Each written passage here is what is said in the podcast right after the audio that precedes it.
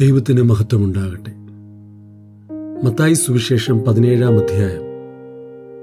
ഇരുപത്തിനാല് മുതൽ ഇരുപത്തിയേഴ് വരെയുള്ള വാക്യങ്ങൾ നാം വായിക്കുമ്പോൾ കർത്താവായ യേശു ക്രിസ്തുവിനും തന്റെ ശിഷ്യനായ പത്രോസിനും ആലയത്തിലെ ചുങ്കം കൊടുക്കേണ്ടതിന് പത്രോസിന് മീന്റെ വായിൽ നിന്ന് നാല് ദ്രഹ്മ ലഭിക്കുന്ന അത്ഭുതം വിവരിച്ചിരിക്കുന്നത് മത്തായി സുവിശേഷം പതിനേഴാം അധ്യായം ഇരുപത്തിനാല് മുതൽ ഇരുപത്തിയേഴ് വരെയുള്ള വാക്യങ്ങളിലാണ്.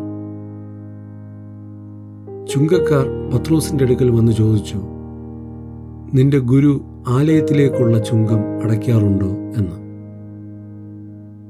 പത്രോസ് ഉണ്ടെന്ന് പറഞ്ഞു. അങ്ങനെ പത്രോസ് വീട്ടിലേക്ക് മടങ്ങിച്ചെല്ലുകയും പത്രോസ് യേശുവിനോട് എന്തെങ്കിലും പറയുന്നതിന് മുൻപായി യേശു തന്നെ പത്രോസിനോട് ചോദിക്കുകയുണ്ടായി. രാജാക്കന്മാർ ചുങ്കം ആരിൽ നിന്നാണ് വാങ്ങുന്നത്? മക്കളിൽ നിന്നാണോ അതോ പുറത്തുള്ളവരിൽ നിന്നാണോ? അപ്പോൾ പത്രോസ് പറഞ്ഞു പുറത്തുള്ളവരിൽ നിന്ന്. അപ്പോൾ കർത്താവ് പറഞ്ഞു അങ്ങനെയെങ്കിൽ പുത്രന്മാർ അതിൽ നിന്ന് ഒഴിഞ്ഞിരിക്കും. നാം അവരെ പ്രകോപിപ്പിക്കാൻ പാടില്ല.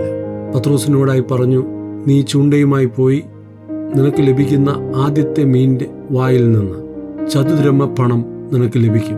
അത് എടുത്ത് നിനക്കും എനിക്കുമായി. അച്ചുങ്കം അടയ്ക്കുവാനായി കർത്താവ് പത്രോസിനോട് ആവശ്യപ്പെട്ടു. കർത്താവിന് അവിടെ ഏത് അധികാരം വേണമെങ്കിലും ചെലുത്തുവാൻ കഴിയുമായിരുന്നെങ്കിലും കർത്താവ് സ്വർഗീയ രാജാവായിരിക്കുമ്പോൾ തന്നെ ഭൂമിയിലെ അധികാരികളെ അനുസരിക്കുകയും നിയമങ്ങളെ പാലിക്കുകയും ചെയ്തിരുന്ന യേശു തന്റെ ശിഷ്യന്മാരെ പറഞ്ഞു പഠിപ്പിച്ചത് അവർ സ്വർഗത്തിന്റെ അവകാശികളായിരിക്കുമ്പോൾ തന്നെ. സ്വർഗീയ പൗരത്വം അവർക്കുള്ളപ്പോൾ തന്നെ അവർ മാതൃകയുള്ളവരായിരിക്കണം എന്നുള്ളതായിരുന്നു.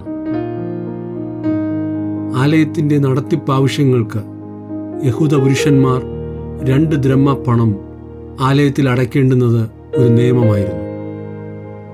മറ്റ് ഒരു സുവിശേഷ പുസ്തകങ്ങളിലും ഈ അത്ഭുതം രേഖപ്പെടുത്തിയിട്ടില്ല. ഒരുപക്ഷെ മത്തായി ഒരു ചുങ്കക്കാരനായതുകൊണ്ടായിരിക്കാം ഈ അത്ഭുതം ഇവിടെ രേഖപ്പെടുത്തിയിരിക്കുന്നത് ദൈവം സഹായിക്കട്ടെ.